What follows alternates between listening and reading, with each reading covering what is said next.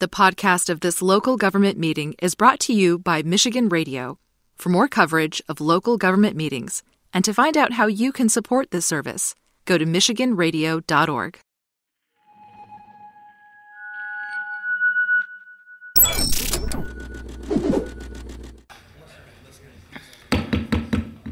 I'd like to call to order the Committee of the Whole for March 13th. And if you could please call the roll. Councilmember Wood, Here. Councilmember Garza, Here. Councilmember Hussain. Here. Councilmember Spadafore. Present. Councilmember Spitzley. Here. Councilmember Jackson. Present. Councilmember Brown. Present. Councilmember Kost. Here. Eight members present. Okay, thank you. Um, Next on the agenda are the minutes from February 27th. Vice President Garza. Thank you, Council President. I move the minutes as written of February 27th. We have a motion on the minutes. Are there any questions or concerns? Seeing none, all those in favor say aye. Aye. Opposed? Passes unanimously. This is an opportunity for public comment. If there is anyone in the audience that would like to make public comment, this is the time to come to the podium, and you will have three minutes. Is there anyone here that ha would like to make public comment? Seeing no one, we will move on to our agenda. The first item on our agenda is a presentation by the Lansing uh, Police Department by Chief Ellery Sosebee for an update on um, the um, American Rescue Plan Act funds and uh, the current budget that he is in. And um, if you would come to um, the well. And Chief, if you'd make sure the green light is on on your microphone. Okay, what we will do is open it up to you for your presentation, and then we'll take questions from um, council members. Um, I first do want to take a moment to thank you on behalf of um, council.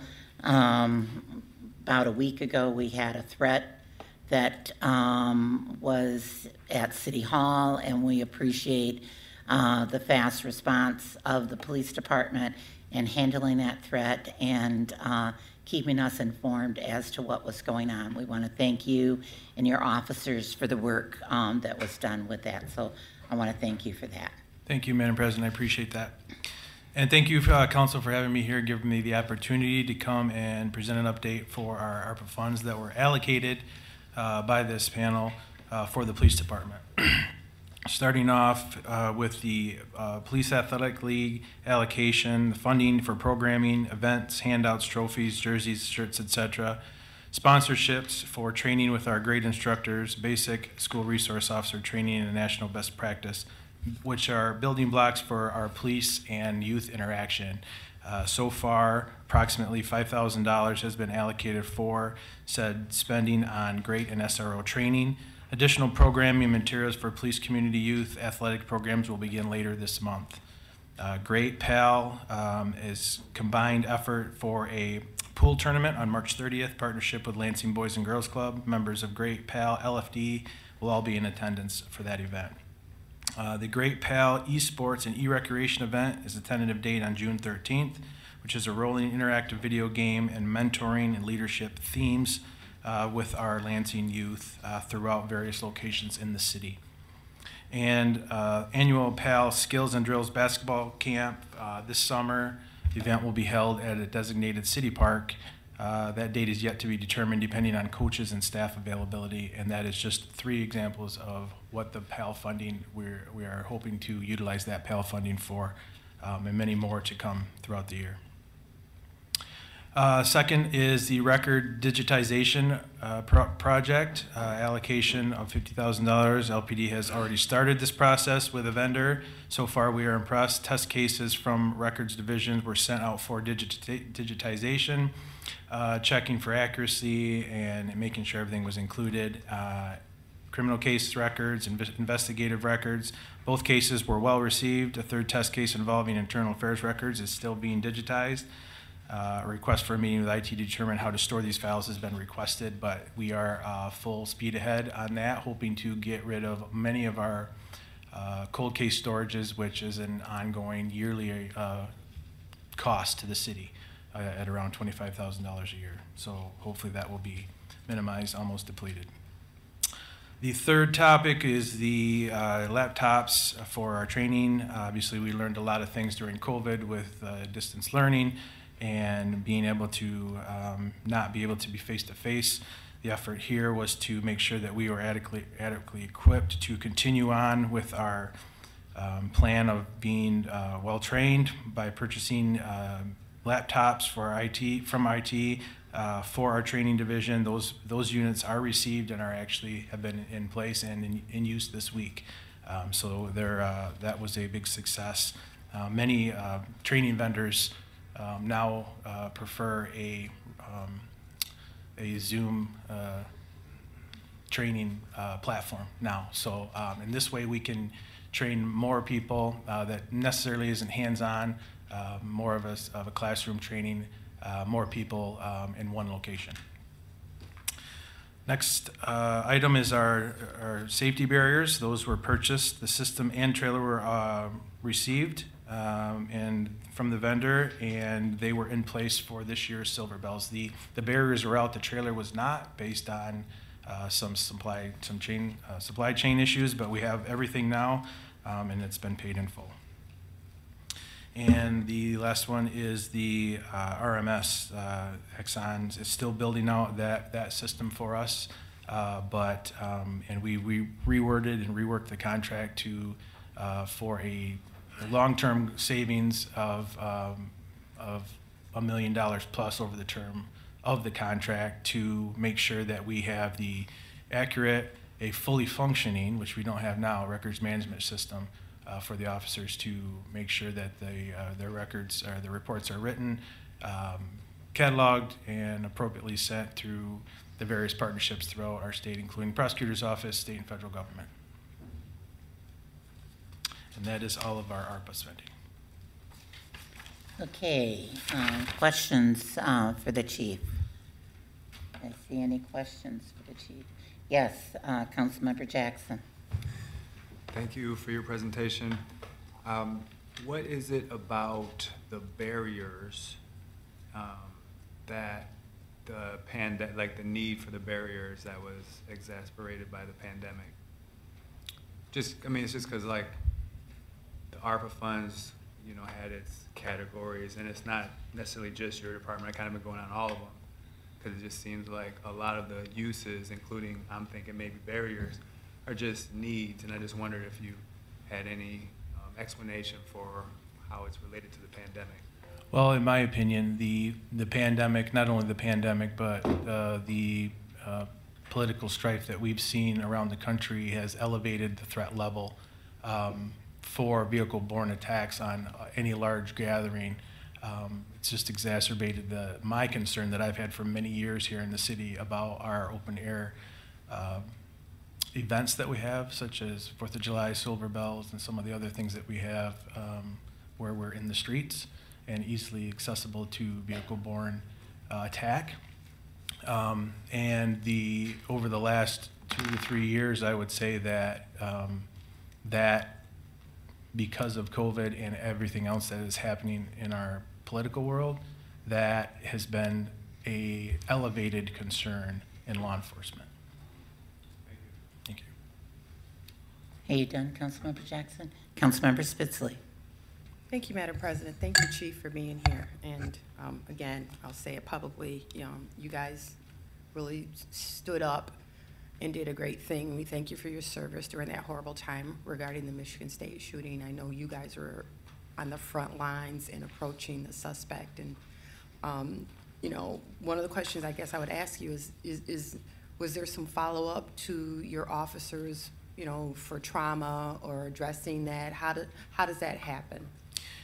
Yes, there was, uh, and thank you for the words. Uh, yes, there, we had um, just under a hundred of our of our officers respond in some manner to MSU, um, which is a lot. Uh, we had approximately 15 to 20 of those officers who were very involved in clearing of those buildings, so they had more. Um, I will say more trauma than than some of the others. Uh, we have been very active and, per- and aggressive about mandatory treatment for those individuals, whether they, honestly, whether they think they need it or not, because they, they need it. Um, and that's my stance on it with them. Um, but, you know, and, and they've all been very willing to get the help that they need and ask for help and, and take it and take some additional time off if need be, because I surely don't want them to have any type of crisis themselves uh, based on that event uh, when they're out patrolling in the city. So we want to make sure that they're taken care of first and foremost before we, we put them back out there in service. I appreciate that. Thank you. Um, You mentioned um, part of the ARPA dollars f- was for the digita- digitization of files, and you did mention cold case storage. So, you know, you know I'm a fan of, you know, working hard on, on cold cases. And at one point last year in the budget, we did put some money in there to put together a unit. Um, So I'm hoping that while these, the cold case storage gets digitized, that, that doesn't mean they're not still being actively worked on um, within, you know, in your Oh, yeah, no, we are, we are actually, we are, it's a priority, that cold case, I think you're, you know, uh, that, that's a priority with me and our unit, that's why we want to, to bolster that unit and make sure that we get some closure to those families. Uh, So, yeah, that will be still on, on, uh, on the forefront and make sure that that's a priority moving forward. In fact, we've all, we've already put together a couple proposals that I can share with you if you'd like, uh, to make sure that we have additional resources uh, pointed in that direction for that unit. Well, I mean, I think as budget time is coming up, if that's something that, where you're looking for extra dollars or you want to update, you know, council, I think we should, you know, I would love to hear Okay. about that, because I'd like to support it as much as I can. And then the final thing is, can you give me an update on the community police officers and where we are on hiring community police officers? Sure. So we have eight, uh, we have uh, 12 slots. We have eight currently staffed right now. And we were, we are hoping uh, by midsummer to have enough to where we can start filling. We have uh, several vacancies, not only in our community policing officers, special assignments, but some of our other special assignments as well. Now, it is, it is, it is a priority of, of me and the mayor to make sure that those get filled first. um, And to make sure that, uh, you know, those are, those are filled as soon as possible. With that, I have to say that with the hiring staffing issues that we're facing, now that is getting better. I will say that is, that is starting to rebound, and I'm very happy with, with our, with our latest process. Um, That I'm very optimistic that we will have those filled uh, this summer. All right, thank you. And you, I've seen the advertisements and stuff. You guys are good, doing a good job of Thank you. getting that out, advertising for new officers. That's all I have, Madam President. Thank you. Are there, uh, Councilmember Kost? Uh, Thank you, President Wood. Uh, Thank you for being here, Chief. I was just wondering if you could uh, briefly give me a quick update if we have started um, ticketing the landlords that are um, allowing people to live in red-tagged homes. We have not ticketed anybody as of yet. However, we have, the plan is in place. I just had a meeting with my captains today at one o'clock, and they have the plan in place along with code. We have what we need to do, and, and city attorney has, has been in those meetings and, and involved in those emails as well. Uh, we have a plan to move forward. Uh, to my, th- we haven't ta- uh, ticketed any of the owners yet, but that will be coming shortly. I appreciate it, thank you. Are there other questions? A couple that I'd have for you, Chief. I know one of the issues that came up was uh, working to try to achieve a database that would be in dispatch so that when calls came in, dispatch would be able to tell the officers whether the um, house was tagged or not. Um, Have you seen any progress on that? I have, yes, yes. I think that's going to be something that's doable. Um, we, it's a little, it's a, it's difficult since uh, our dispatch is in Ingham County um, dispatch. Um, it's harder for me to to tell as opposed to ask, and they're they're staffed with issues just like we are. So, um, I, but the director is very um, helpful, and she's she. I have no doubt that we'll be able to get that done. Okay.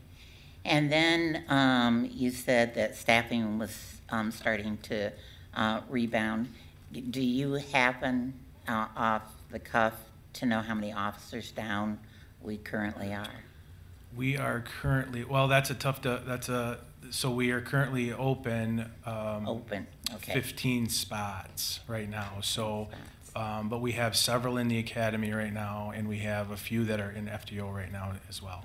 Um, But I can tell you that um, we have more applicants for this round of hiring than we've had for the last two combined. So that is very hopeful for us. Great.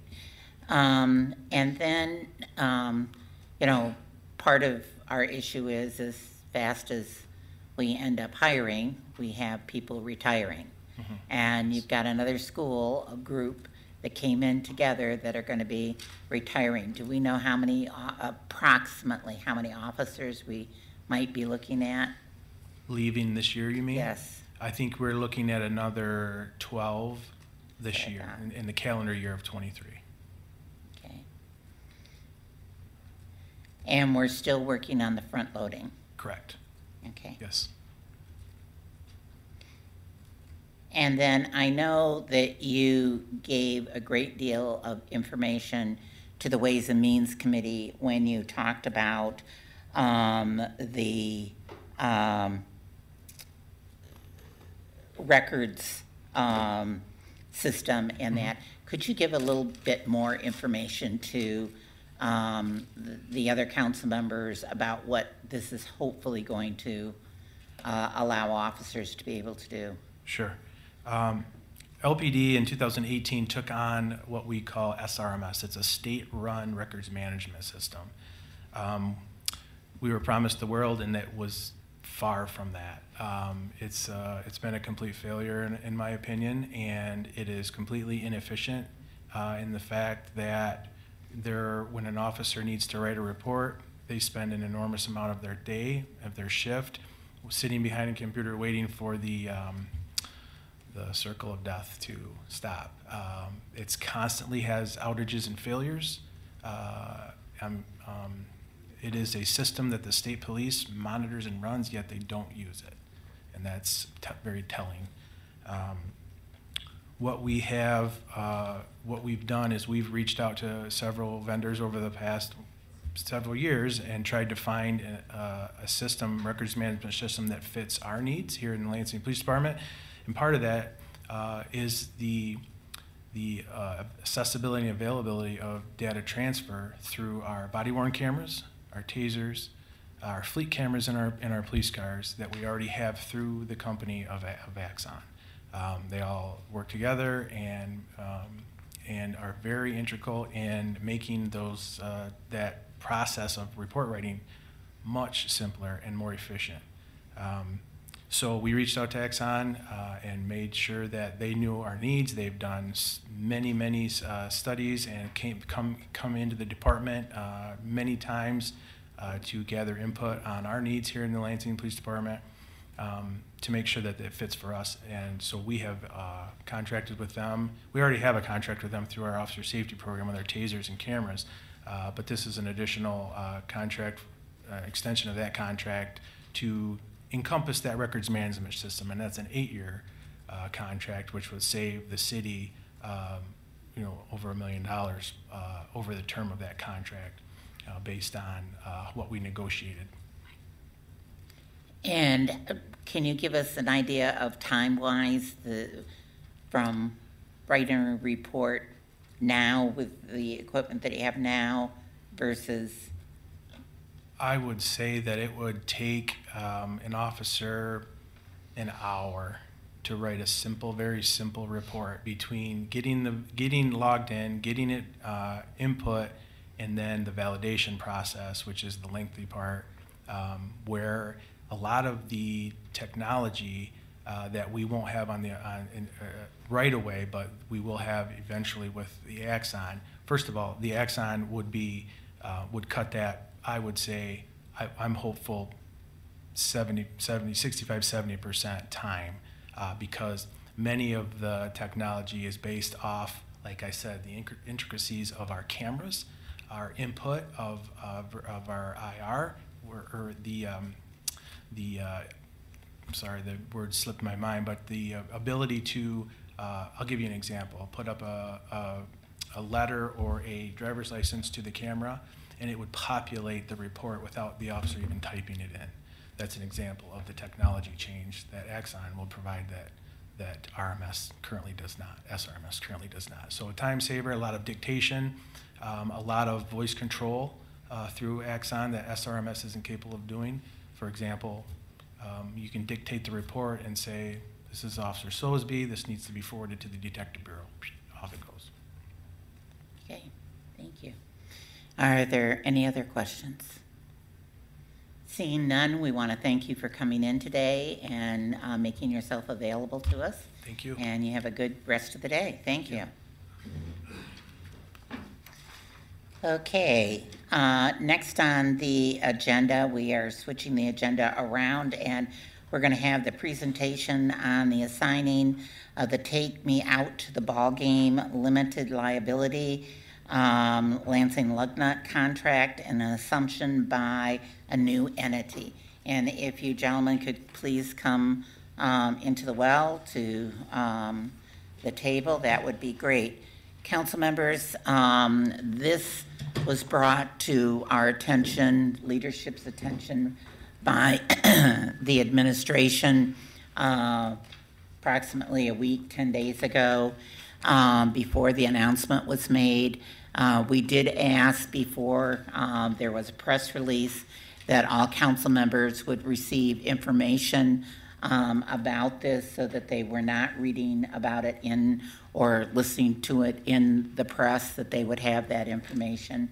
Um, we were then asked um, to um, have them in for a, a presentation, and then the goal on this is they'll make their presentation tonight. At the next committee of a whole on the 27th, there will be a resolution um, on to um, do the um, assignment of the lease as well as the um, assumption by the new entity. And uh, then it would be voted on at the March 27th uh, council meeting. So with that, um, I don't know if the administration, I see uh, the mayor showed up, if he'd like to make any comments at this point um, or not, or if you just want to turn it over to Tom. Okay, Tom? Thank you, Madam President. Hello, everybody in the council. Thanks for having us. Um, my name is Tom Dixon. I think I know most of you. Um, to my right is Shirag. Um, am I saying it right? Yep, Shirag. Um, Mathany um, from DBH, and I'll turn it over to him in a moment. Um, if you would just indulge me, I remember I remember sitting here uh, just under 30 years ago, um, talking about bringing a minor league baseball team to Lansing, um, with Dave Hollister as mayor at the time, and our objective was to um, help renovate downtown Lansing. Um, for those of you who were around 30 years ago, almost 30 years ago, like like I was, um, you know that we've we've come a long way in that objective. Um, and I actually sit here very proudly today, feeling feeling pretty good about what we've been able to accomplish in 30 years. We've had a lot of fun, um, which was part of our objective, but our real objective was to help renovate downtown Lansing. Um, so a lot of people have asked me, you know, why why are you selling the team? And I guess my answer is, you can't do things forever. you know, 30 years feels like a pretty good run. Um, it's, it's actually, as I said in, in the press release and, and all the media interviews that I did last week, um, it's very bittersweet for me um, to step away from something that, that actually I created with a bunch of other people in partnership with you and partnership with um, the various mayors that I've worked with over the years, including Andy, who's been a, a great partner. Um, but you know, um, like I say, you can't, you can't do things forever. And when, we, when I met the group from DBH. It's been, I guess it's probably been almost a year um, that I've known these these folks, um, and just the last few months that we've been in serious discussions about it. Um, you have my you have my word, and I think you're going to have their word, and more than their word, uh, you're going to have legal documents signed to to assign the lease over uh, from our ownership group to their ownership group. But the real issue is, um, is anything going to change?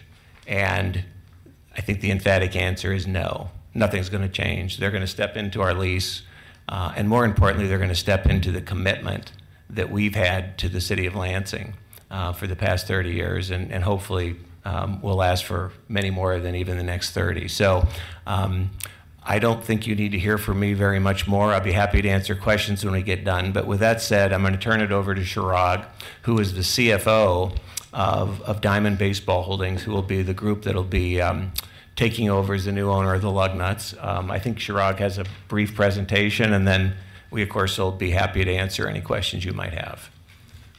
Thank you, Tom. Uh, Good evening, Madam President and council members, uh, for having us over here today. Um, So I have a presentation I can walk you guys through, and then any questions or issues you may have, we can definitely address it. But like Tom said, we're here to assume the lease and continue to be great partners with the city and the community. Uh, We're hyper-focused on local communities and the development, and continue activating the stadium for other events, excluding non-baseball as well. Uh, Our DBH stands for Diamond Baseball Holdings. Uh, We were created in 2021, um, and we currently own 13 minor league teams across the United States. Um, And I can walk you through those uh, teams very shortly. Um, Going through the presentation, um, you know, pretty much what we are focused on, our strategy is really developing the local communities, building out the team operations, being great partners with the city or the county, um, as well as just being family and family affordable for all people to come to our games and events. Um, page four of the presentation, if you have it, I can walk you through Diamond Baseball. Um, our CEO, Peter Freund, um, unfortunately couldn't join today. Um, he's traveling, but I'm here in his place. But he worked in baseball, worked at the MLB office. He also owned a minor league baseball team, the Memphis Redbirds, which is a AAA team of the St. Louis Cardinals. Uh, he came along with Pat, uh, Pat Battle, who is our chairman, and created Diamond Baseball back in late 2021.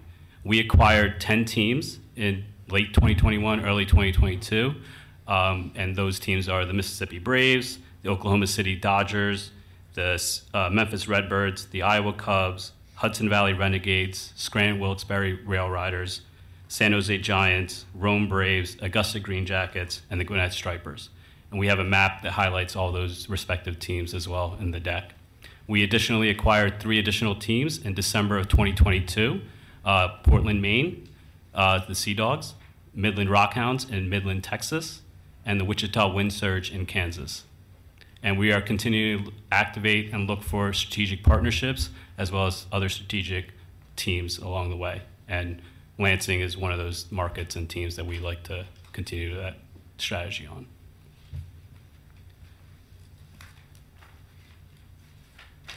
Um, and then page five is again who our chairman and CEO are, in case you needed additional information on them.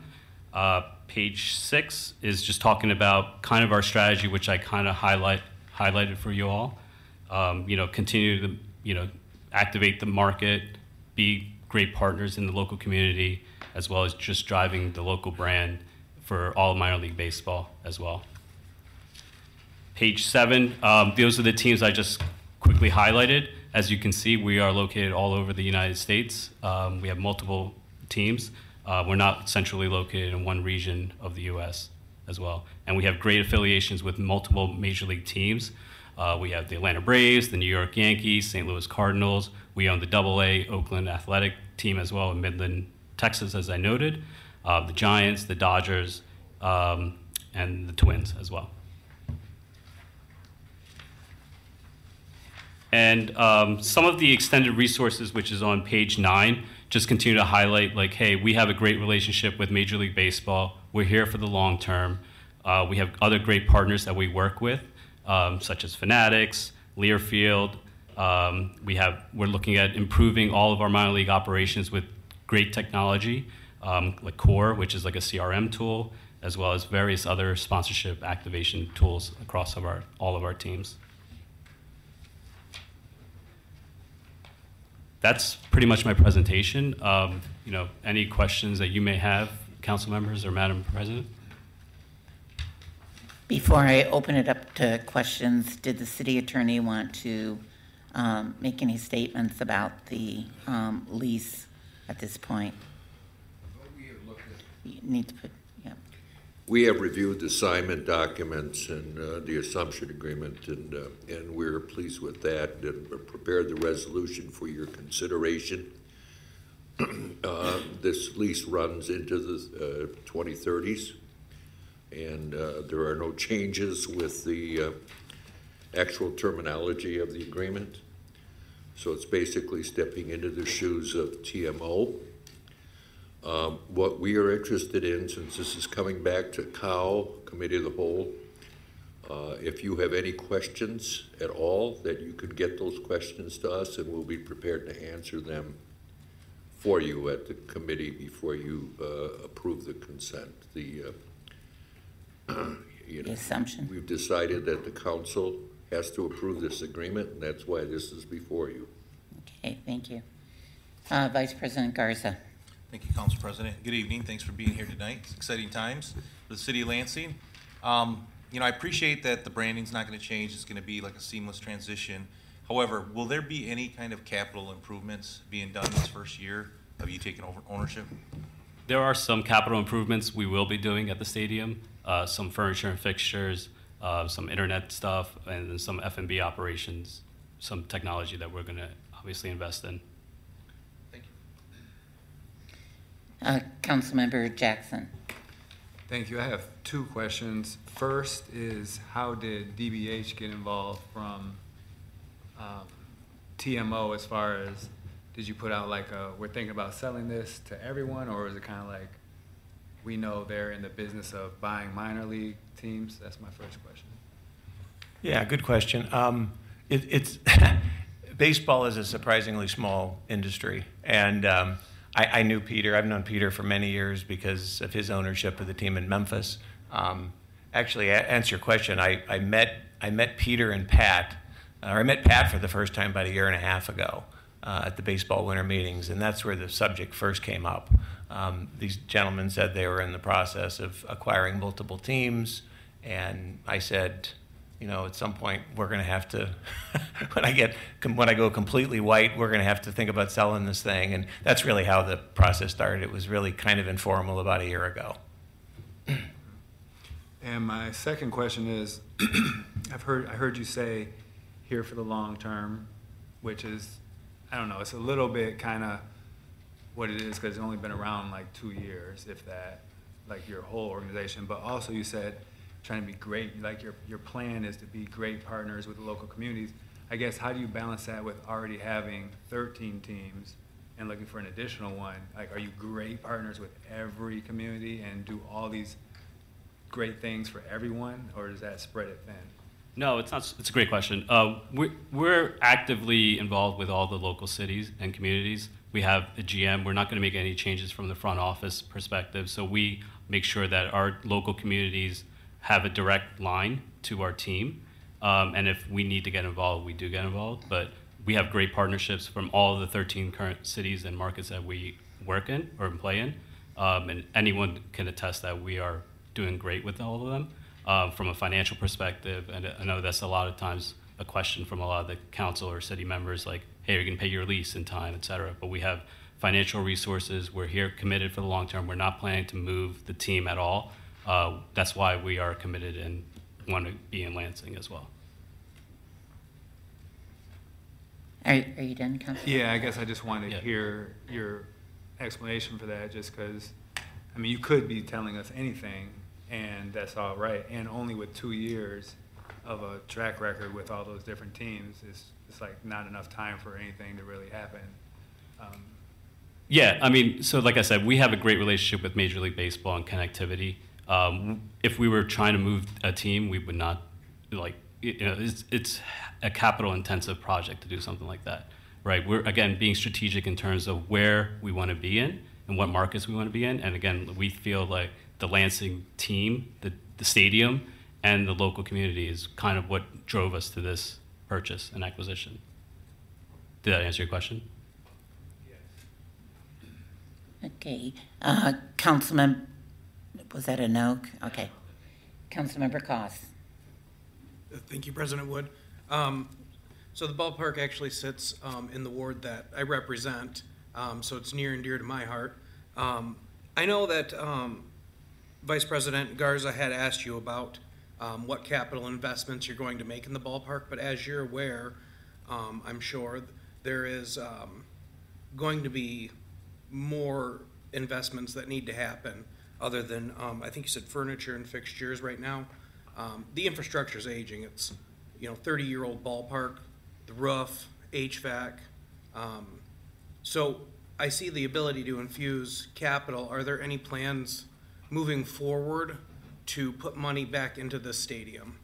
Yeah, I think we would have to come and address it with you guys locally and figure out like, hey, is there a, a partnership that we can work with the city? Uh, maybe it's we we put in some capital, the city puts in some capital, and we become partners. We, and we've done that in our various markets as well. Um, so we are here for the long term for that aspect as well. Well, and I, and I appreciate that because, you know, we are the, the ballpark owners, but at the end of the day, uh, you know, uh, we got to work together. Um, and then the other question I had was that you had mentioned uh, non-baseball events. Um, do you have an, like an estimate right now of how many you're thinking that you're going to bring in? Yeah, so I think uh, the the current Lansing team does a great job with having multiple events. Um, I think they do probably close what over 200 probably events in a given year. Um, but we are looking at other promoters bringing in a Savannah Bananas or a Nitro Circus or other concerts or comedy shows, you know, across all of our teams and not just one market. Um, so hopefully have a touring aspect of it, um, and that's a work in process right now. Savannah Bananas. I only know about them from TikTok, so I appreciate that. They're worth seeing. Okay, other questions? I have a couple questions for you. Uh, First of all, um, knowing the um, narrow amount of experience that you have from 2001 on in, in the league, um, can you give us an example of other business ventures um, that these uh, gentlemen have been and yourself involved with? Yeah, so uh, Peter Freund um, has, like I said, he owned the Memphis Redbirds, um, has other minor league stakes as well as other sports properties. Um, and then Pat Battle is the chairman of Learfield, as very as well as has multiple businesses and operations that he works on as well. Um, and then again, we have a PE firm behind us as well that has stakes in various other companies. Okay, but you're not giving me any other names. I mean, are, are there some names that we might be familiar with that you could give us? Yeah, as so from a, a private equity perspective, um, Okay. Silver Lake owns um, Dell, has a big stake in Dell Okay. uh, Technologies, uh, City Football Group, City Football Group, sorry, um, the rugby team in uh, New Zealand, um, Fanatics, uh, where a lot of people buy merchandise from, Mm-hmm. um, Endeavor, which has um, you know runs UFC, bull, professional bull riding, um, and various other technology companies. Um, if you go to the website, they would you could clearly see all the various stakes that they have. Okay, thank you. We talked a little bit about some of the investments um, that need to happen with the stadium. We're well aware that the city owns the stadium and that every year um, we put money back in um, our budget, which we'll be getting on, on the 27th, the day that we um, have this item up for approval. Um, and um, part of that was some additional dollars that we agreed to put in um, to meet the major league um, requirements. My understanding is some of those costs are going to exceed what we had originally um, thought that those um, costs would be, lighting and, and things like that. So um, when we're talking about, and you indicated sitting down with partnerships and that, has there been any discussion with finance or the mayor's office uh, about that? Um, Not, not on my, not on my behalf, and I, I don't think on theirs either yet, because they're not the owners. So, no, we haven't had any further discussion. Um, yes, Mayor Schor. Thank you. Um, We actually have had discussions with, um, with the folks at the ballpark about responsibilities, who would have to take on what. Um, We've had significant conversations about that. Um, and we'll provide you more information when we introduce the budget, um, if that's probably the appropriate time. But we, we've had conversations with a few of the folks there to say kind of what's, what's on ours and what's on them within the stadium, um, Okay. involving LEPFA, um, some folks at the Lugnuts, and our finance staff. Okay, thank you. Um, You briefly were discussing some of the other events um, that would go on at the stadium. Um, Knowing, and Tom, you and I have had this discussion before, knowing when um, this was originally approved, we were looking to see a lot more events um, that were non-baseball related because the city ends up recouping more dollars um, from those events. And so um, I think we would all be interested in part of the strategy that you would have in looking at what events and, and, and that we end up getting promised different events, and then because of the turf or uh, the way the ball field is configured or something else, some of these events are not happening. So, uh, you know, I think we're anxious to see that we have some type of goal that we're trying to achieve here. Yeah, I mean, obviously we can work with you all in ter- terms of what events we're bringing over. There are some events that are cost prohibitive, like if we had a football game or a soccer game that you know tears up the field, right? So we just need to be prudent in terms of what events we're bringing into the into the stadium. Mm-hmm. Um, but yeah, I mean, we could definitely work together with other aspects if we want to do a larger, you know, college baseball game or a larger comedy show or a concert. All right.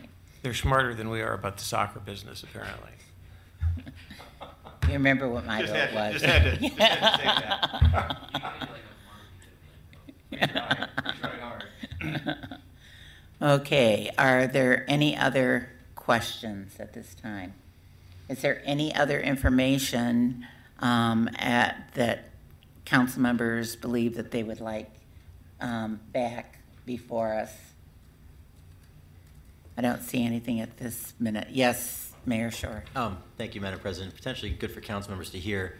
Um, One of the, I I got a chance to meet with these gentlemen briefly today, and one of the conversations we had, maybe um, you can expand on it, is, you know, one of the concerns we've always had from the beginning, well, not from the beginning, I take that back, for the last few years, when we saw MLB um, eliminate 40 minor league teams, we certainly have always had that concern. We, we went high A, we put money into the stadium, we did all these things to keep the Lugnuts. Um, can you talk about your relationship with, with MLB? Because certainly um, that's always a concern on, on some of us as well. No, that's a great question. Thank you, Mayor. Um, so, like I mentioned, I think we have great connectivity with MLB. Peter Freund, like I said, worked in the commissioner's office. Uh, Pat Battle has a great relationship with MLB and the commissioner. Uh, we work almost daily with MLB on various aspects, uh, from sponsorship, merchandise, as well as you know, like you said, improving the stadium operations, ex- improving the fan experience, improving the players' experience as well. Um, so I would say we have very great connectivity, and that's one of the benefits with DBH, uh, given our connectivity with MLB and the various personnel at that in that league. Um, and Well, if I, if I could, if I could just add a little perspective on that, um, thanks for the question. Um, you guys may remember when MLB took over the minor leagues two years ago, as the mayor said, they, they cut 40 teams. Yeah. Um, we were able to we were able to fight and claw and hang on, as you guys know, and we, we got a 10 year uh, extent. All, all teams got the same extension, which is 10 years. Um, I, I would just editorialize and say this transfer will be very good for the future of the team in terms of that relationship with MLB.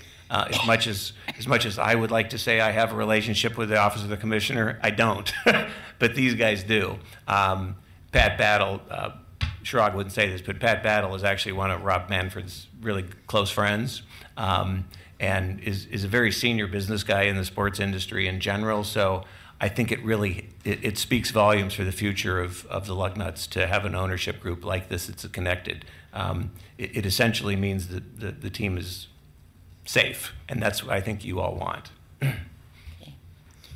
Um, The only question I would ask, um, Jim, um, the liquor license um, that is at the stadium, is that owned by the Lansing Entertainment or is that owned by,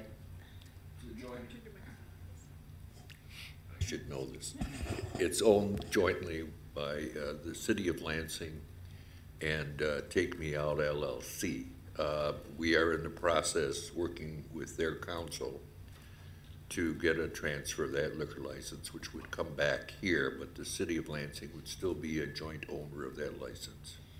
so will that have any effect between um, the signing of the lease and games as far as the ability for liquor to be at the stadium? Well, as long as, we're still going to be the licensee, so I don't see, foresee any ability, or any problem with Okay, that. all right. Thank you. Um, If I could, madam, if I could just Yes. add, um, the, the food service company that has run the food, the food and beverage at the ballpark for quite some time is, is a company um, called Professional Sports Catering, which uh, I actually started also. Um, These, these guys have actually hired us to continue to do that, so um, we will still be there. The food and beverage operation um, will still be run essentially by the same company. Doesn't address your liquor license issue, Jim, Jim did that, but um, there will be continuity in that as well because our same company will still be doing it. So I'll still get to say hello to you every now and then. Okay, all right. Okay, I don't have any other questions. Is there anyone on the dais? Seeing none, we want to thank you very much for being here. Again, this will be taken up um, on the 27th at Committee of a Whole, where we would pass out the resolution, and then it would be voted on that night um, at the council meeting. So uh, we would expect some representation at that time. Thank you for having us. All right, thank Thank you. you. Okay, that takes us uh, to the discussion items on the CAFR, as well as the second quarter update and vacancy report.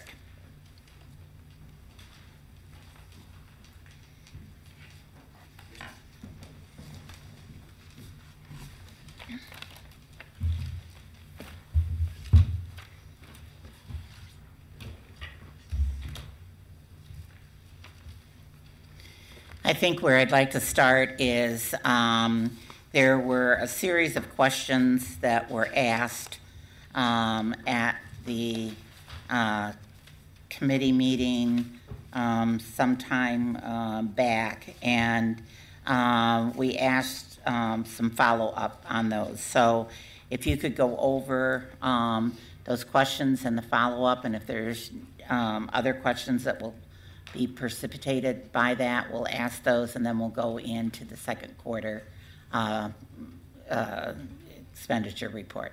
All right, we'll do. Good evening, everyone, and um, thank you again for letting us sit back and give you some updates, and uh, also thank you for working with my schedule. I really appreciate it. I know it was really kind of crazy to get back on um, you all's schedule. So, a couple of the open questions. The first one uh, was asked was, was I aware of the uh, audit report done by the internal auditor on the human resources?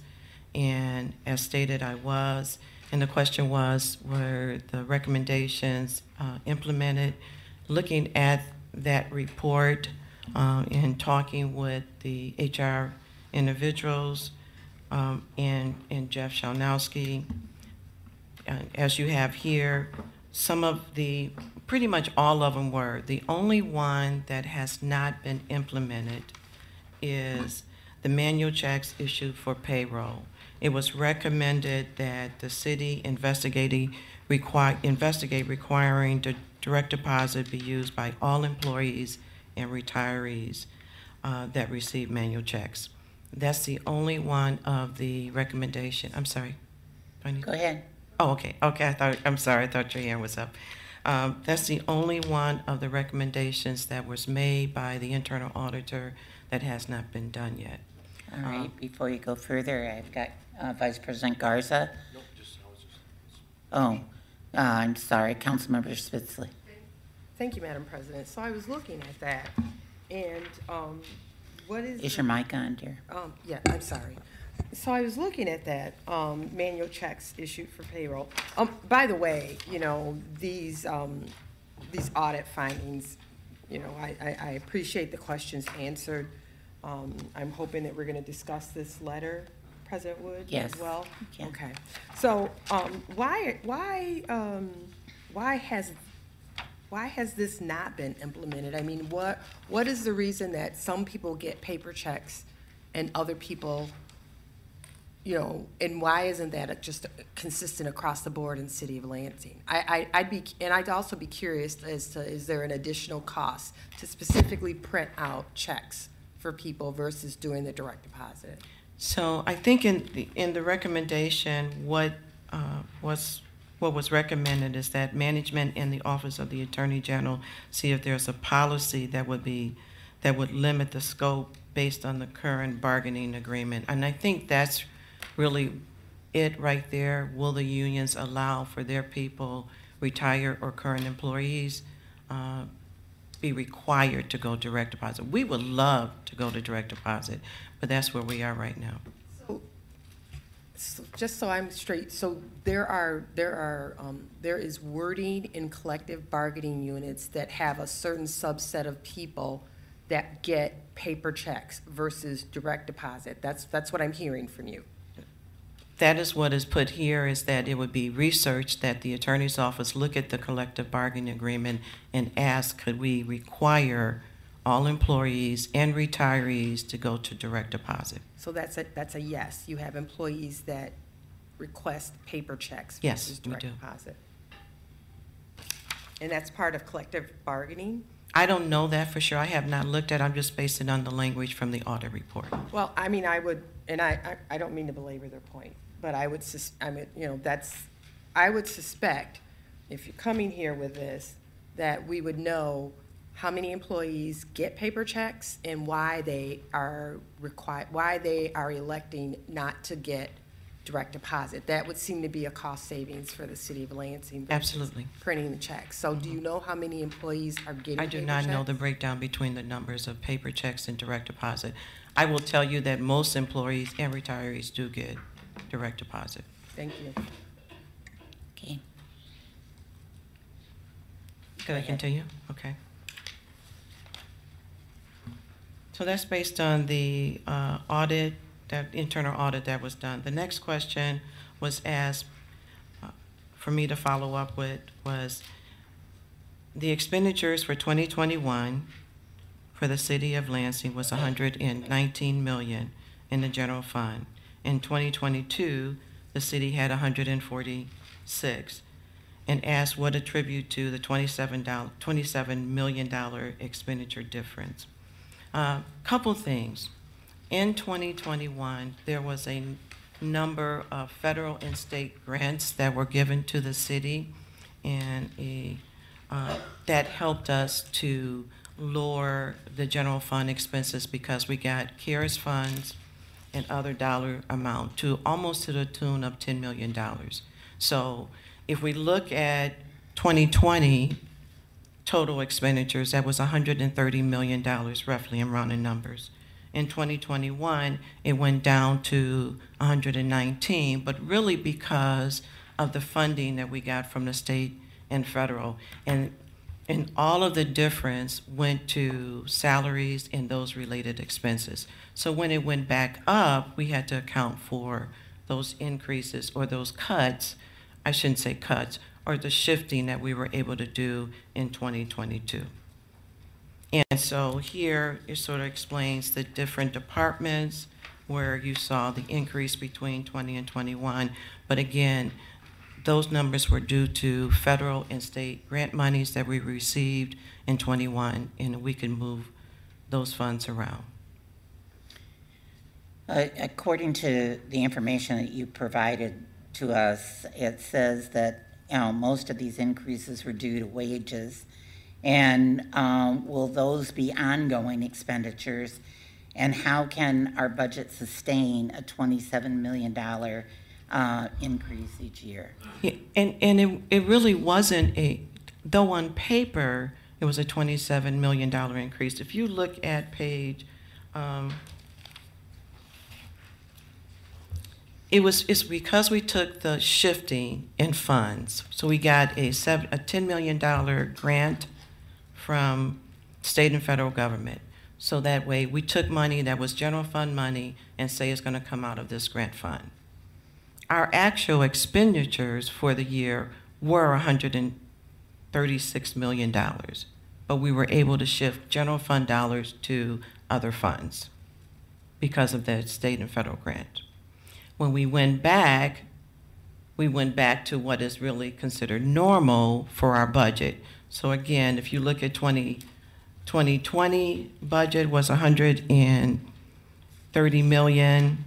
2026, I mean, I'm sorry, 2021, I've advanced a whole lot, was it went down only because of the state and federal money that we got to 119, and then back up because those, those funds are no longer there. So no, we cannot sustain a $27 million budget, but we got the federal money and we just shifted to a different place. Go on to the next one. Uh, The next question was adding to, okay, was to decrease in federal fund, I'm sorry, to decrease in fund balance by $6 million as stated on page 34. Yes, that's going to be absorbed by the fund balance. So we're not adding to the fund balance? We're not adding to the fund balance. Okay. Well, no, we're not adding to the fund balance. We're subtracting from this fund balance. That's a decrease. Okay, and you've got here in your, the general fund transfer out, uh, funds of six point one million to assist other funds. What other funds? That was probably a misstatement. It's really still the general, the fund balance. You just said we're Did I say not it right? going, The, the, the, the general fund do, does have operating transfers within them, so, yeah, I wanna So- know what funds. so that would be, let me see, two thirty-four, which is the stadium fund, the municip, the golfing fund, the, um, cemetery fund, those are just three off the top of my head that I can think But that's not six point one million. No, but, uh, Parks Millage is a big one of that. And, and I, I get that, but, I, again, that was baked into the budget. Taking that money out of the general fund, we, we have that in the budget. What, what I'm seeing here is there was a decrease to the fund balance of six point one million. So that was not anticipated. Six point three on page thirty-four. Six point three, I'm sorry, six point three. But that would have been. That- I'm sorry, I'm sorry, sorry about that. We, when we, you're correct, Madam President. Uh, Yes, that is correct. We had a decrease in fund balance by six point three. Okay. And your statement says to assist other funds. What are the other funds? What are the, oth- so if we had to give, that's a good, yeah.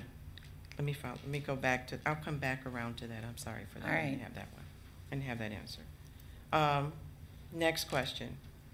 Expenditures for the seven point six million in fringe benefits as stated on page sixty-two, one sixty-two. That is, uh, inter-service funds, and really, most of all of that, um, surplus is payroll-related, and we would not move that to any other fund. That is Fund 650, and it's a timing, as the auditor stated to us, it's a timing that that money was there. You're going to see it up and down. It was a little higher per the audit, but we would not move that money out because those are payroll-related expenses that are not available to other funds. Okay, how do you budget the internal service fund? Those monies are in and out, so they're No. built in, No, they're how built. do you, how do you budget it? Do you say thirty percent of forty percent, fifty percent of, um, your payroll is, you're setting aside for this? How are you how So- are you determining your budget? So in 650, our employees' contribution, healthcare benefits, so those are a number of calculations that we do that if there's withholdings, they go in there until they're getting, until they're paid out. Some of them are percentages and some are our actual dollars that go in those accounts. So how do we budget it? We look at prior years, but pretty much we know what they are. So you don't have a formula, you just sort of It's, it's, it's, it's, mul- it? it, it, it's multiple accounts that are within that fund. I, I understand that there are. Okay.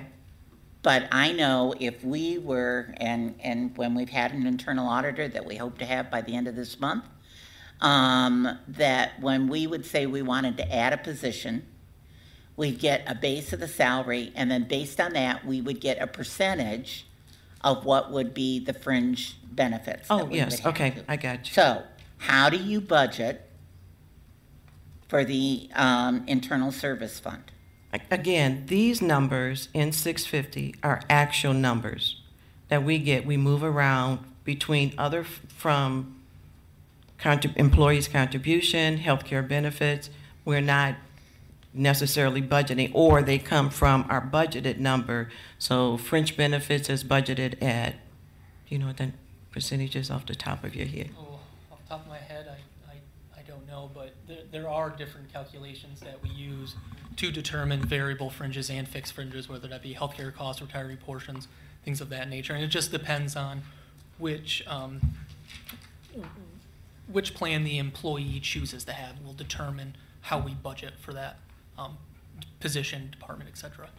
So in our, our second quarter budget, our pie chart, it says that retirement and fringe benefits are twenty-eight percent. So we look at all of our numbers. We could use the percentage or actual calculations. I think we're speaking two different languages because Okay. the question I keep asking is how do you budget? Not what's in that fund right now, not, you know, whether it was over or under, but how do you budget for the internal service uh, fund? And so you don't have an answer for me for that. Not, not, a- no, not an exact answer. I will not have that. Okay. You can go on to the next question. Uh, The next question was the restricted, unrestricted service for fleet, and what will we do with those numbers or that amount? Uh, Based on fleet maintenance and inventory, we would not touch that, those numbers because of the upgrade in equipment, anticipate additional repairs and maintenance as needed based on the age of the equipment. Unrestricted balance is critical to assist in the fund's maintenance of our fleet inventories. So is there a plan? There's no plan for us to touch those dollars just to. No, that's not the question. Is, so is there a plan for the inventory in fleet? So are they saying, we've got, we're calculating that we're gonna have five trucks that we're gonna need to replace in the next year? We're looking at, um, you know, uh, fifty thousand dollars worth of parts that we're gonna have. Is there a plan and where is the plan? Yes. Yeah, there, there is a plan, and actually, I would probably direct that question to uh, Public Service Department to get the, you know, the exact details about that. But there are plans about which vehi- vehicles will need to be replaced due to aging equipment or things of that nature, yes. I'd li- I'd like to see the plan. Okay.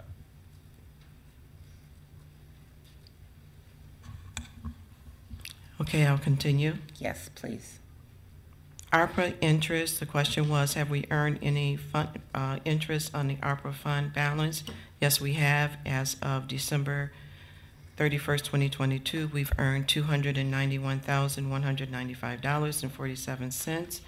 It will be allocated to all funds at part of the allocation and pool interest. Right now, it's just sitting in, the- in the account. Councilmember Spitzley.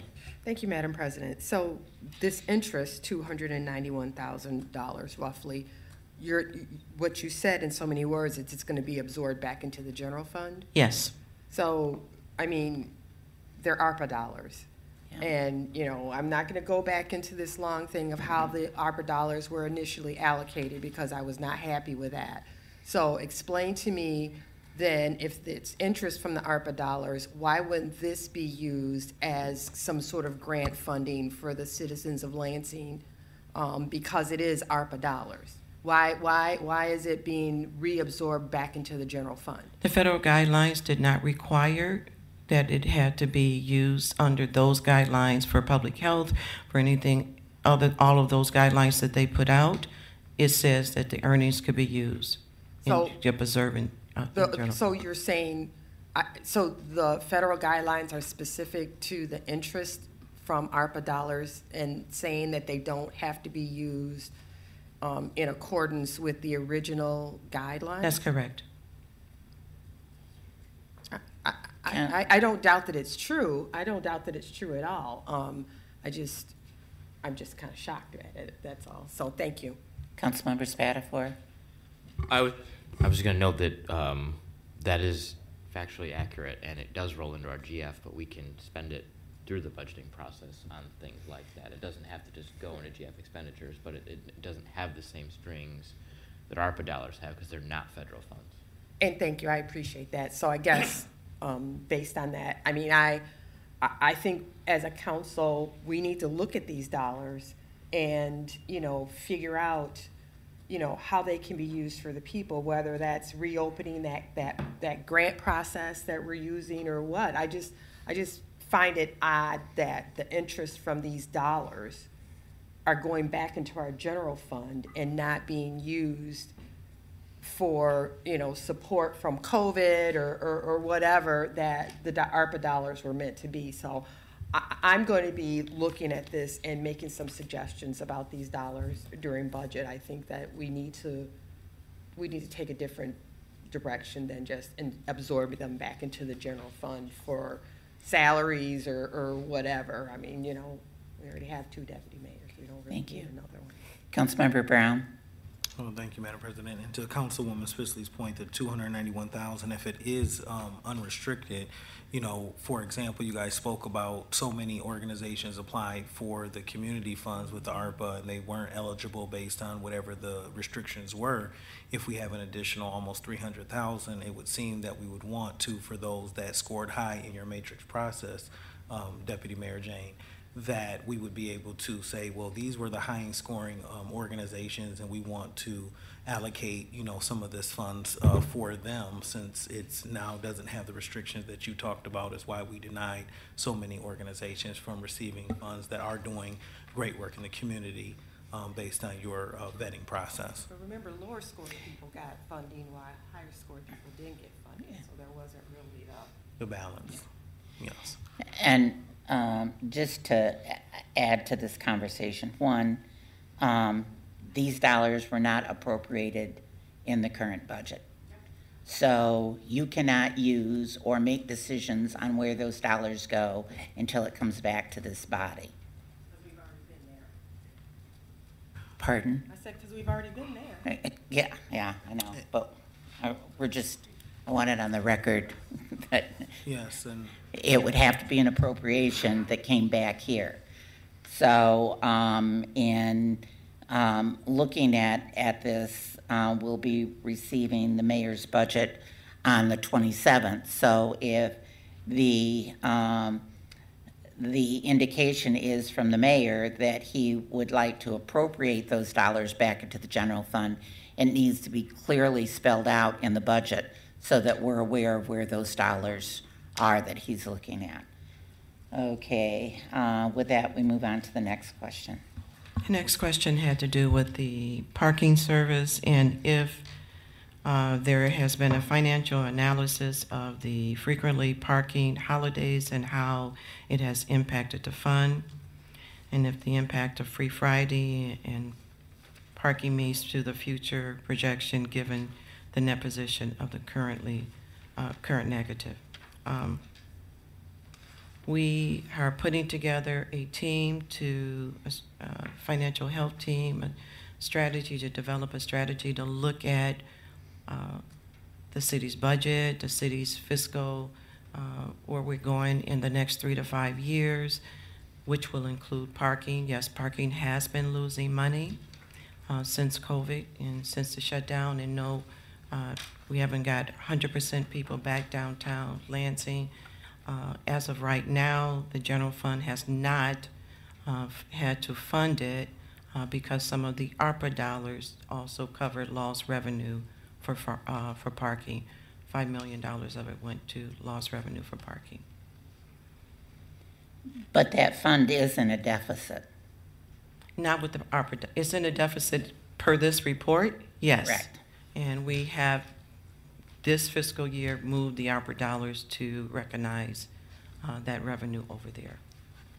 But that doesn't negate the problem as we move into the next. That's correct. We still have a problem for parking, and that's why we're putting together a team to look at the financial health of the city and develop. But you're a plan. giving us a budget on the 27th. Yes, we'll have, it will be reflected there where we are with the parking. Okay, I've got Councilmember Spadafore, Spitzley, Brown. Um, just also, um, in operations today, we heard a presentation from the new parking manager that there is a RFP out with six respondents for an analysis of potential recommendations for short and long-term changes or, or improvements or process changes for the parking system. So, uh, when that does come, we'll make sure to make sure you, that you all see that. Well, just to ask you, since they've done an RFP and they've got a deficit, um, even though we're putting ARPA funds in there, how are they paying for it? Because that should reflect, the Well, they left didn't- fund didn't- should we didn't get reflect the into it, revenues. But I'm just, you know, telling you that's what they came up with, with an ARPA, or I'm sorry, with an August fourteenth deadline of having a report to us. Okay. But we don't know how they're gonna pay for it. I assumed it was the ARPA interest, but I didn't ask. Okay.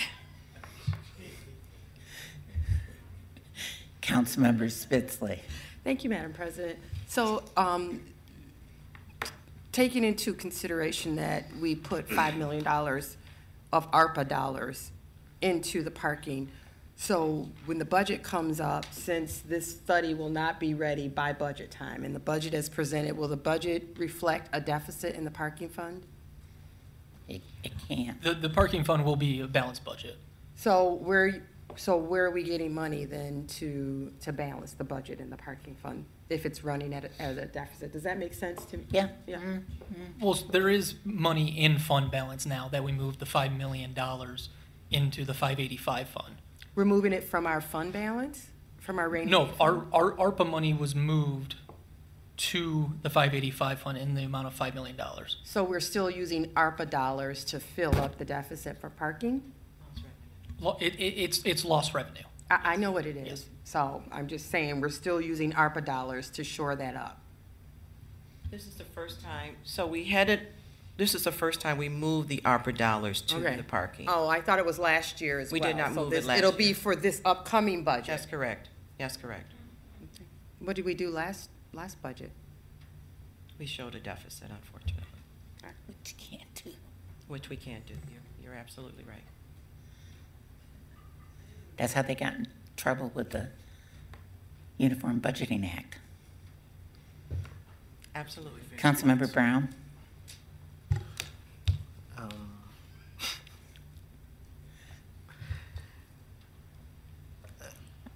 There's been a couple of questions um, relating, of course, to the finance. So my question, I guess, is overarching.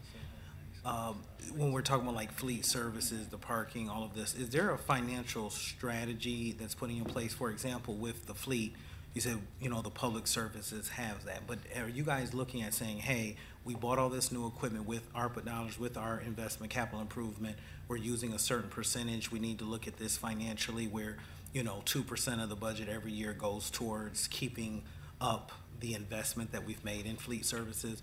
Are you guys having any type of um, financial strategy for different areas or or collectively for the whole city? Where you guys are saying, hey, this is the strategy and the, the methodology or the mindset that we're moving towards, um, you know, for the city versus like, oh, this has now happened and now we have this situation and we're trying to, to cover up this downfall and, and, you know, that downfall. No, you're exactly right. That is what we're doing. We're putting together a team to look at all of these things, parking, and develop a strategy for the city long-term so that we can make sure that there's some stability in our budget and that uh, we have a plan in place. So we are working on just what you said. Okay, so that financial team is looking at everything, not Absolutely, Okay, every, everything. And that team, is that an internal team or part of external contract RFP, or is that under your leadership? Yes, right now it's an internal team, and it's uh, uh, a couple of people, Shelby and myself, Jane and Jackson, and, and whoever else want to be a part of this team. Right now it's internal, just to de- start developing, having a conversation. What are our plans? What do we foresee happening in the city? What's the revenue? How do we go after more dollars? How are we accounting for them? And making sure that we look at everything. Okay, thank you for that. When do you think, um, as far as presenting or having some type of something tangible for us to really feel confident in? Yeah, uh, we're just in the infancy stage. We're just having conversations right now. As soon as we have some timelines laid out, I'll be happy to share with you. Okay, thank you. Councilmember Brown, that's why we have a strategic strategy officer, was, that was part of the goal of that person was to review all departments and look for redundancies and cost-saving um, measures. I think she's been very busy doing a number of other things um, other than, than that, so. Well, I think that's something very important that we need at the city, because it Oh, sounds like we're. well, uh, council felt it was important, that's why we funded it and created an ordinance for it, so, I see, thank you. okay. Uh, that takes us on now to the second quarter. Yes. So just introduction, the city budgeted for $145.8 million in total revenue for the general fund in fiscal year 2023, and then about $155.5 million in total expenditures in the general fund.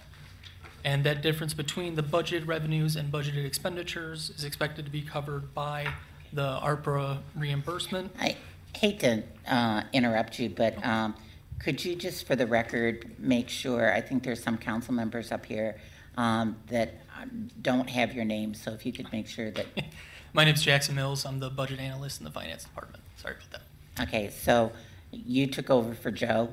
No, I didn't take over. I, I, I, I'm filling in for Joe, I would say. Okay. But I, I I haven't taken over his position. All right, thank you. Mills. All right, thank you, go ahead, sir. Um, so the difference between the budgeted revenues and expenditures, it is expected to be covered by uh, CARE slash ARPA reimbursement. And that's not to say that the budget is not balanced. The ARPA uh, revenue loss money is a revenue line item in the budget that was approved, and we view it as revenue. So the, so the budget is definitely balanced. Um, For revenues, the general fund revenue collected through the second quarter of, of the current fiscal year are on track with expectations. Fifty-nine point seven percent of the budgeted revenue has been received, which is 0.2 percent higher than the three-year average at this point in time.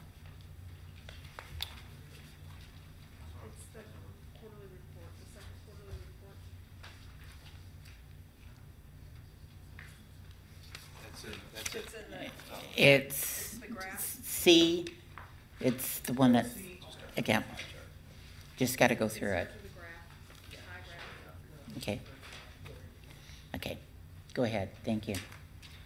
So just things to note, the return on equity is about seventeen point two percent of general fund uh, revenue budget, and that represents payments to the city mostly from the uh, BWL.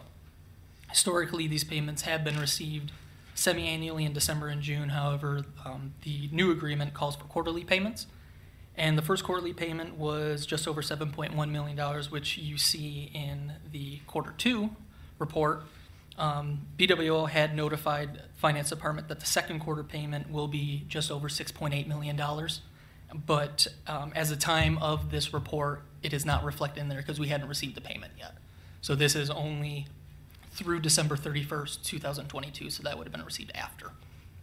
But if we take those two payments, um, BWL, we, were- we budgeted for $25 million. If those two, payment- two payments hold, we'll be on track for about $28 million. As for the recreational marijuana uh, payment, those uh, last fiscal year, those came in March. And so that is the reason why it's uh, lower than the 900,000 that was budgeted for. And that should be reflected in the third quarter uh, budget report that will be presented, I believe, next month. As for work from others, those are uh, higher than expected due to higher revenues for abandoned auction sales and more revenue from parks and rec equipment. Fines and forfeit- forfeitures have been down. They were budgeted for just under $1.7 million. However, the quarter to date, they are trending below expectations. Those are because variance uh, ordinance fines are down. As for the cable franchise fee, those payments come in November, March, May, and June. Um, last fiscal year, so there would only be one payment through the first two fiscal, first two quarters of the fiscal year, which is why it's only two hundred fifty-five thousand, um, instead of the budgeted, uh, one million dollars. So those payments should be coming in March, May, and June of this year. Moving on to the expenditures. The department actual expenditures for the second quarter are below expectations. Um, About forty-six point one percent has been spent, while the three-year average was forty-eight point one. Things of note concerning expenditures, the um, economic development and planning, that seems a little bit higher than expected. That's because of the LEPFA subsidy that's given out every fiscal year. So just under $2 million was given to LEPFA just in the first quarter as a lump sum payment. So that's going to skew the percentages towards a higher percentage as. So.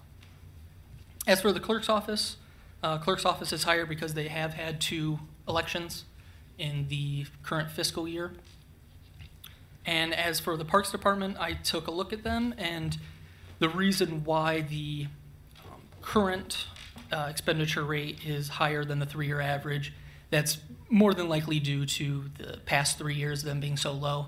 That there's nothing of concern of those line items. Everything seems to be on track. It's at 48% or so. So I, I, I don't see any, um, you know, I, it seems that the department is on track within their budget.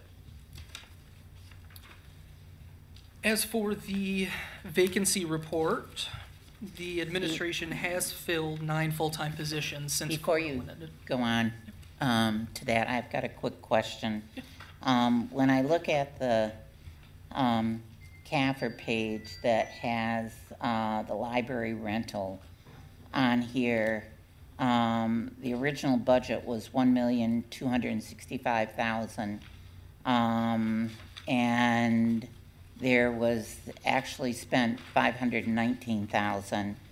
But looking at the library rental here, um, the numbers are much lower. Do- What, what's the deal? That, that's, that's a grouping issue between the audit. So the library rental, um, this is the fiscal year twenty-three, but the audit's actually the twenty-two report. But it is a, a, a, a grouping thing with that. That's why the numbers are higher in the audit report than what we show in our budget book. So, but that, that, they, they, they include multiple uh, line items that, um. That are don't- library um, rental? Is that what Essentially, you're saying? yes. There is one line item in the budget that is the, um, I forget the number, but for the library rental, and that is, that we haven't, uh, we haven't paid that at all yet, so. I would like a breakdown under the audit report for library rental, what that is. Okay. Thank you. Before, Yes, sir. s- before we move on, I see, um, net, uh, we're on page six of eleven, right, on this? Yeah. Yeah, okay. Before, I see a nine point seven million dollar drawdown in fund balance, so, um, I understand that, uh, the ARPA dollars are considered revenue and they're now in the fund balance and we had planned to budget them. How much of this hundred and fifty-five million in expenditures are one-time expenditures over the hundred and forty so million dollars of revenue we have. I think you see what question I'm getting to is in a few weeks, you're gonna present a budget to us, how will it balance? We don't have another nine point seven million dollars in fund balance, it appears, so what's going on with that?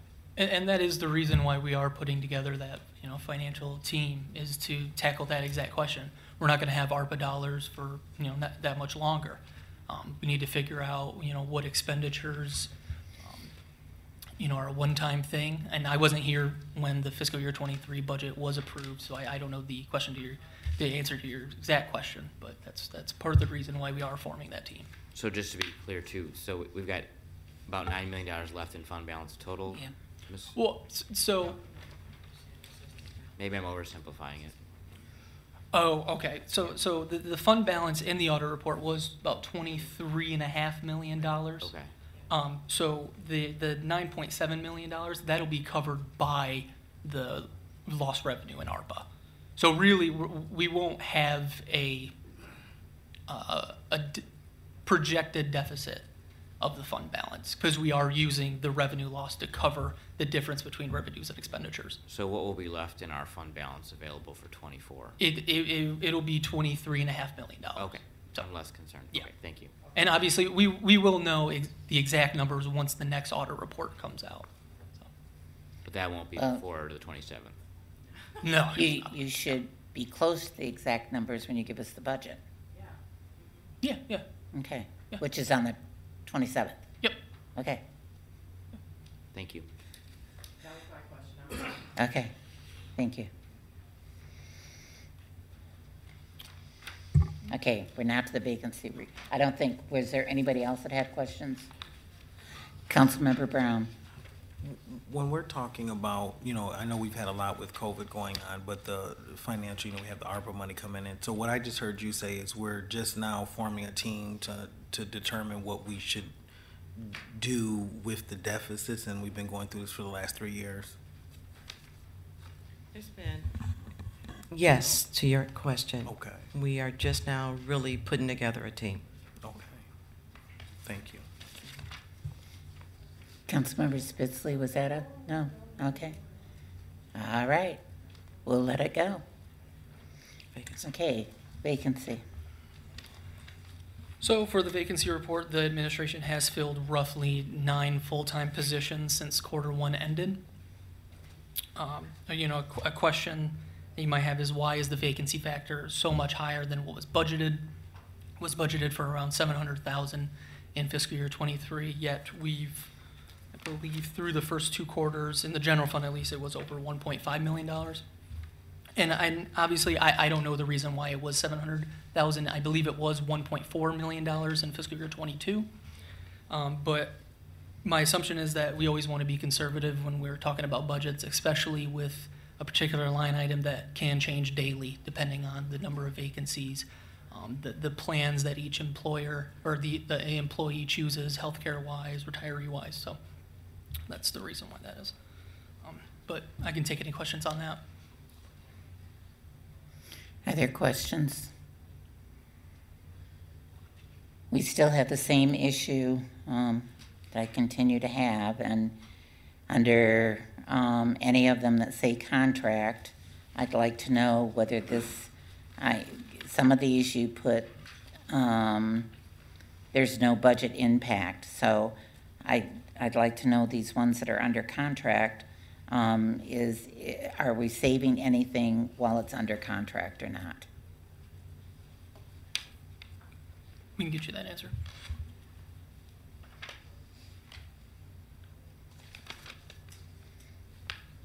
Okay. Are there other questions? Anyone else? Okay. If you could get us back those answers to the uh, questions that we um, asked, I would appreciate it. Of course. Um, okay. Uh, I think that does it. We thought we were gonna, oh, I'm sorry. Nope, sit. My fault. I set it up here and didn't have it in my pile. Um, we would like to go over, um, the letter from the state and Patricia, you had some questions?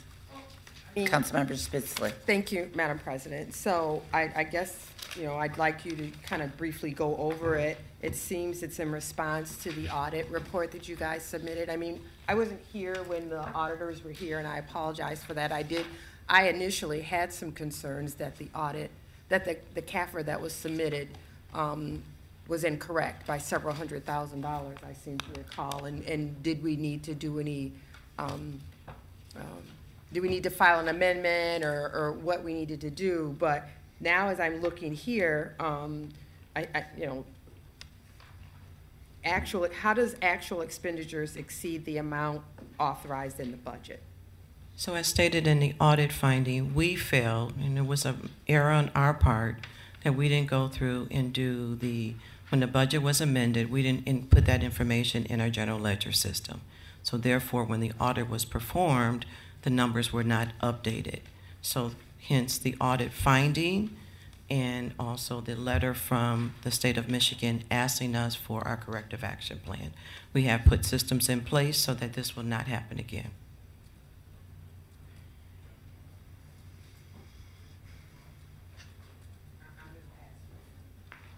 Okay. Were there any other questions on this? Go ahead, Councilmember Spitz. I just find this fantastic, that, you know, every year we have an audit. Every year we come through, and every year there are material deficiencies in our audit.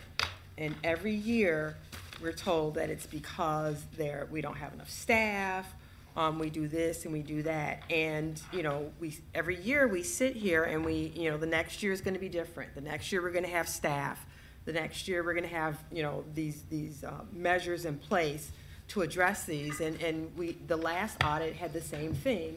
They had material deficiencies and some of the similar material deficiencies that we've seen in the last six years. And so, eh, um, I, if I, if I sound frustrated, I am because, you know, that really dictates and it shows folks the financial health of the city. And if we have audit reports that are consistently showing material deficiencies from not balancing our budget, um, not, you know, not inputting in our ledger expenditures in a timely manner, um, not knowing how many people we have in our retirement system. I mean, all of those in my mind are just like a perfect storm for cap- catastrophe. And I'm surprised that we haven't had some sort of, you know, some sort of stronger letter than this. So I am, I am frustrated. I, I, I you know, I, I don't know how to address that frustration because, you know, council doesn't really have any authority over this, but, you know, we need to do better in looking at our financial health. And it, it, it's, you know, I'm not even gonna go into the, the ARPA dollar thing, which in my mind was a no-brainer that we would use the, uh, interest for the people, but just these audit findings are, are,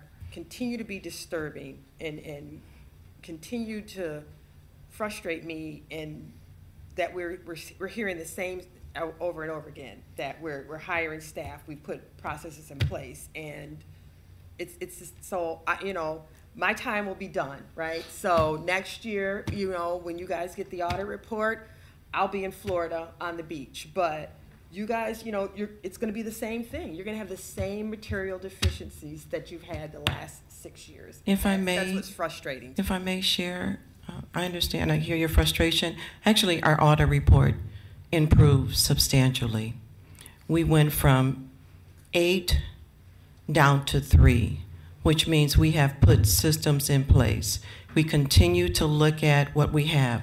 One of the problems that, um, you know, this audit finding, yeah, this was just something that was an oversight here on our part, and we, we acknowledge that. But we have made substantial improvements in our audit report, and we continue to make substantial. I think it's, I think it's, you know, uh, should be recognized that we went from eight and findings that have been there for years, such as the bank recs not being reconciled in a timely manner. That was not there, and a number of other things that were not there. So we continue to make improvements and not have uh, material differences. We will continue to work on it. One of the biggest problems that we have, we have a general ledger system that is antiquated and that had not been updated, had not been maintained. So a lot of these problems that we, we don't get reports like we want, you know, the uh, internal audit finding for, uh, uh, for HR, rolling, simple, simple as rolling balances. That doesn't happen simple. Something simple as just going in and printing W-2s and 1099 or folding them. I mean, we used, they used to spend a whole day in the conference room folding 1099s and W-2 in 2022. So I understand your frustration. I mean, so I am working, we're working really hard to put better systems in place so that we don't have to sit here and say we have material findings. We work with the state, they work along with us, they note these things, and our goal is to, audits are good because you're not going to get always a clean audit. I mean, that would be nice to have one year of a clean audit. but we've made substantial, substantial improvements, Yeah, and we I would agree. I continue to have- do And I noted that in the audit. It, it is still though frustrating when some of the same material deficiencies are there. So I, I do note, and I will acknowledge that there have been improvements. Thank you. You're welcome. Vice President um, Garza. Thank you, Council President. And I- appreciate you being here. I know these are some tough questions. I mean, obviously, we, we ask the tough questions, and, and I appreciate you answering what you can. Um, I guess I understand that your, your office is short-staffed right now. You have a couple people. I appreciate you filling in. I guess my concern would be to the mayor, I know he's not here, so Executive Assistant Jane, um, as, as we put this, as you guys put this team together to help the deficiencies, and you put these systems in place, is what you're saying, and, and, and I heard some names come out of your mouth regarding Shelby, uh, Jane, and as you guys come over to, to help with this, who's gonna be filling in for your shoes and, and, and taking care of your day-to-day responsibilities? Yeah, we get to we get to wear multiple hats. Uh, I am hoping, uh, looking to replace. We have two retirements. Joe McClure is reti- has retired. Um, Jackson has done an amazing job stepping up, but it's not something that he is interested in taking on. So we will need a budget person. And Jeff Shawnowski, the controller, is retiring at the middle of April. We're already in the process of replacing Jeff.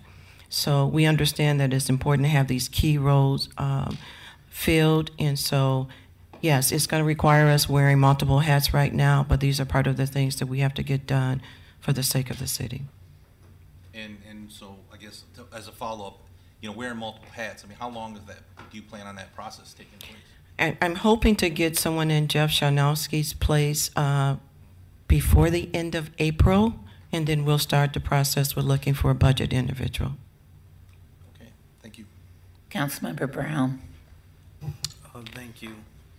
Um, You, you talked about the, your system is antiquated and some of the challenges, and thank you for um, sharing that because it sounds like it's, you know, very old. But I know that we have talked about a new system and Mhm. provided budgeting. So what is the turnaround time where we don't have those challenges any further? So our new system that we are going in, going to is BS&A software, which is very familiar with municipalities. That's what they do, uh, and we already use a lot of their uh, modules right now for property taxes, assessing, and things of that nature. We're hoping to kick off this spring, uh, but it is an 18-month to two-year process. Uh, so it's going to take some time. We will. We may still have some spreadsheets along to the side, or we're not folding W-2s and 1099. We have figured out a way to get those done, but still, we have to be uh, very much on top of what is actually in one solution. So it is going to take about two years to actually get over to the new system. Okay, and then do you see, it sounds like we're in, you know, the year nineteen hundred with our software and we're going into the, the new millennial. Uh, Do you see that reducing the amount of staff that's needed? Uh, I, I can't say that that's what's going to happen, but uh, yeah, I can't say that it's going to reduce staff uh, based on the software. Okay, thank you. Okay, um, just to tie a, excuse me, tie a bow on this, I appreciate the fact that there have been some improvements made uh, from one audit uh, to the next. But being in violation of the Uniform Budgeting Act is unacceptable, no matter how you look at it. Absolutely. And um, that is something that cannot happen again. With that, uh, we are adjourned. Thank you.